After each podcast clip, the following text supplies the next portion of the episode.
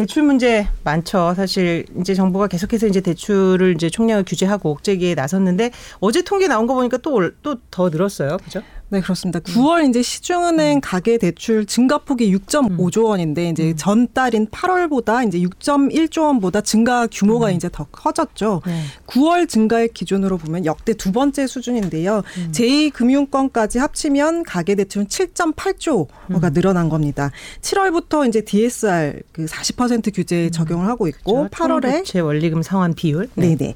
8월에 기준 금리도 한번 올렸고요. 또 이제 대출 아까 말씀하신 것처럼 대출 총량도 규제를 하고 있는데 이런 전방위적인 규제에도 증가폭이 음. 지금 커지고 있는 건데 이번에 이제 뭐 기준금리 0.75%로 동결은 했지만 11월에 음. 또 올린다는 게 이제 확실시 되고 있어요. 그래가지고 네. 또 이제 또 다음 주에 또 금융당국이 추가 대책 좀 더 강도 높은 추가 대책을 발표하기로 해서 불안 심리가 지금 커지고 있는 상황입니다. 저는 이게 정말 신기한 맞아요. 게 궁금해. 방금 전에 저희 와이프한테 음. 이 카톡이 왔는데 음. 은행에 갔거든요. 음. 대출을 늘려야 돼서. 어.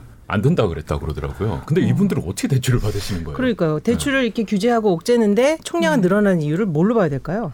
음. 가계 대출을 이제 종류별로 음. 보면 주택 담보 대출이 한 달 사이에 5.7조 원 늘었습니다. 아까 음. 6.5조 원에서 네. 5.7조 원이 차지를 하고 있는 건데 그렇죠. 이게 이제 올라간 이유가 뭐 음. 어, 집값, 전세값 때문에 다 이거 빌리는 돈이잖아요. 네. 근데 결국 이 가계 대출 증가 폭이 커진 건 음. 부동산 공급 실패가 원인이다. 이렇게 이렇게 음. 볼 수가 있겠죠. 국내 경제학자들도 이것 때문에 이제 가계 부채 음. 위험 수준으로 올라섰다 이렇게 진단을 하고 있는데요. 한국 경제학회에서 경제학자 28명 설문 조사를 했어요. 그랬더니 음.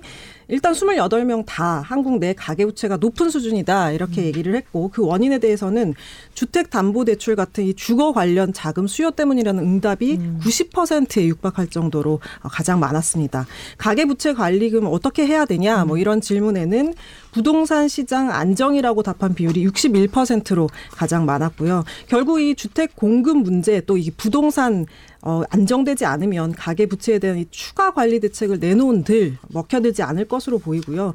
대출 규제를 더 강화할수록 또 실수요자들은 제3금융권으로 갈 수도 있다. 뭐 이런 음. 어, 주장도 많습니다.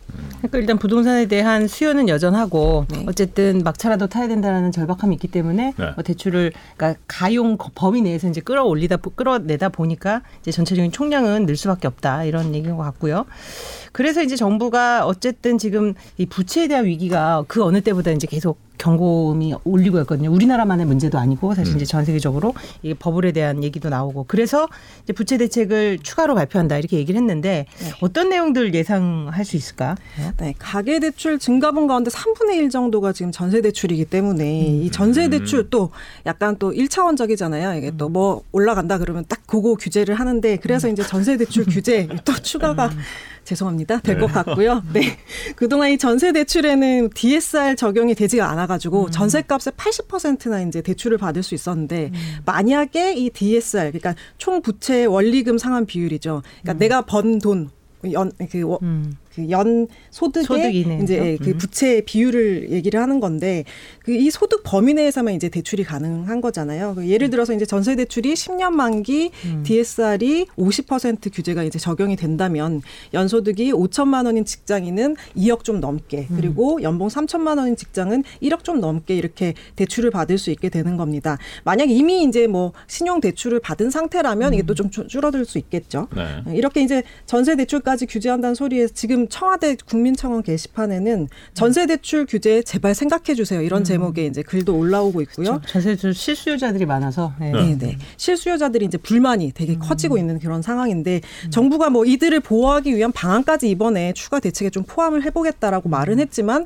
아, 또 이제 나와봐야 알겠죠. 지금 네. 제가 요즘에 부동산 다니고 있거든요. 아, 집 네, 전세금이 올라가는 단위가 음, 네. 기본 억 단위로 이렇게 그렇죠. 올라가기 때문에 네. 이 대출을 늘려야 되는데 이거는 음. 전세 세입자 입장에서는 좀 심각한 문제인 것 그렇죠. 같아요. 네. 그렇죠.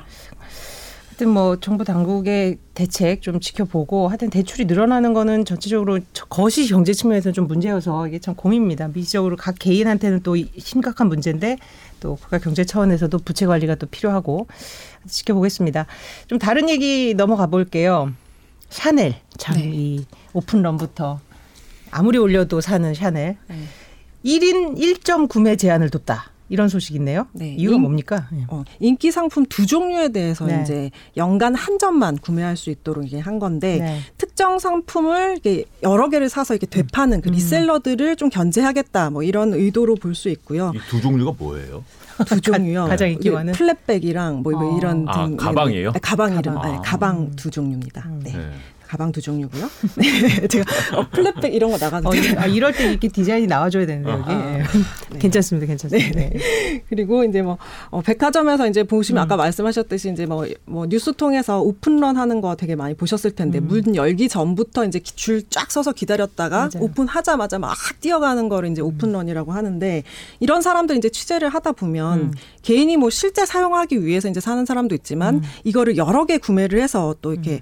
어, 팔려고 중 중고 시장에 팔려고 이러는 사람도 되게 많거든요. 음. 왜냐하면 이 중고 시장에 갖다 팔면 프리미엄 어, 뭐 피, 일명 피라고 하죠. 그 네. 웃돈을 얹어서 팔 수가 있어요. 그래서 근데 이제 지금 샤넬이 보면 아까 말씀하셨지만 계속 가격을 올리는데도 계속 사고 있잖아요. 음. 지금 2월, 7월, 9월 이렇게 해서 음. 총세 번을 올리고 또 앞으로 또 계획이 있는데 이 가격은 올리고 이렇게 중고 시장 빠져나가는 거 맞고 음. 이렇게 해서 정가에 더 많은 거를 좀 팔겠다 이런 음. 계산이 있는 것 같습니다.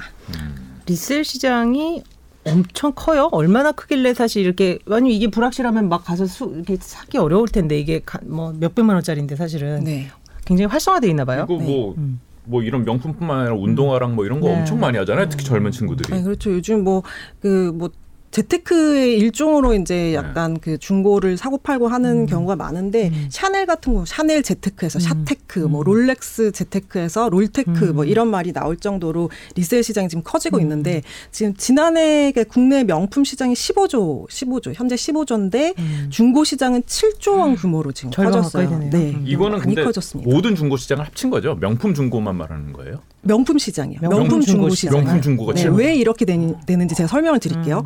왜 이렇게 커졌냐? 그럼 음. 사실 명품이 가치를 올리겠다고 공급을 풀지 않아요. 음. 아무리 줄을 서고 저도 음. 한번 줄을 서봤는데 음. 어, 요런 리셀 하시려고요? 아, 아, 여기 본인이 쓰려고 한몫 땡기려고 아, 제가 네. 예, 줄을 좀 취재차 예, 예, 취재차 서봤는데 갔는데 없어요. 음. 예, 세네 시간 번호표 뽑고 세네 시간 이게 기다리고 있어도 갔는데 없. 없다 그러고 전화를 해서 미리 좀 알려줄 수 없냐 그래도 아 못 알려준대요. 그렇죠. 음. 그러니까 마냥 줄을 서야 되고 음. 뭐 그런 뭐 갑질을 당해야 되는데 아무튼 뭐 그러다 이런 보니까 이제 resell 시장으로 가서 진짜 필요한 사람은 산다는 거죠, 그죠? 그렇죠, 음. 그렇죠. 이런 뭐 상품이 없는 경우가 허다하고 롤렉스 같은 경우는 어떤 말이 좀 유행하냐면 음. 롤렉스 매장에는 그 공기만 판다 이런 아, 우스갯소리가 막 나오는 정도인데 수량이 부족하니까 사는 사람들이 이제 더 목마르게 되죠. 마치 부동산 이 정책 같이 네. 똑같네요. 네, 그렇죠. 그렇죠. 뭐더 목마르게 되고 음. 막 중고샵에 몰리게 되고 그래서 네. 중고 가격이 막 올라갑니다. 음. 에르메스 같은 버킨백 같은 경우는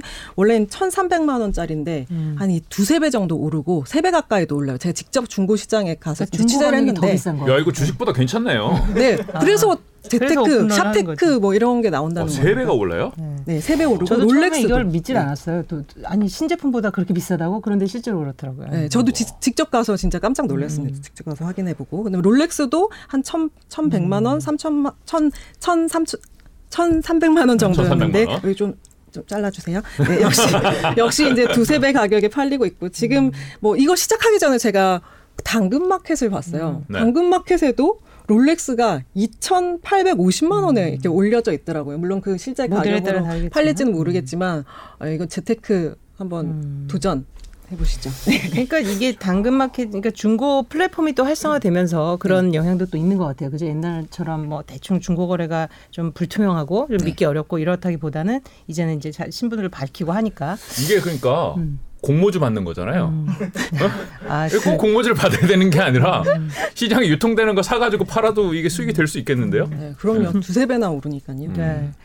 이런 명품 얘기하다 보니까 이제 짝퉁 관련 통계도 요새 있던데 왜냐면 네. 명품이 생기면 당연히 이제 유명한 브랜드는 짝퉁이 나올 수밖에 없고. 네. 음. 그 적발한 건수가 이제 4년 동안 1,800건 음. 정도 되고요. 뭐 예상하셨겠지만 대부분 98%가 음. 중국산. 오히려 이제 중국산 아닌 게 뭐냐라고 음. 궁금해할 정도인데 뭐 일본, 홍콩 그 다음에 이제 뒤를 이었고 음. 디자인이 이제 좀 어, 어떤 게 가장 많이 베꼈을 거라고 생각해서 어떤 제품을? 샤넬, 루이비통? 아, 네. 네. 에루샤라는 말이 있잖아요. 그렇죠, 에르메스 우리 막 우리 국민이 사랑하는 국민 네, 에루 에루샤. 네, 죄송합니다. 이렇게 얘기하면 네. 또 큰일 나네요.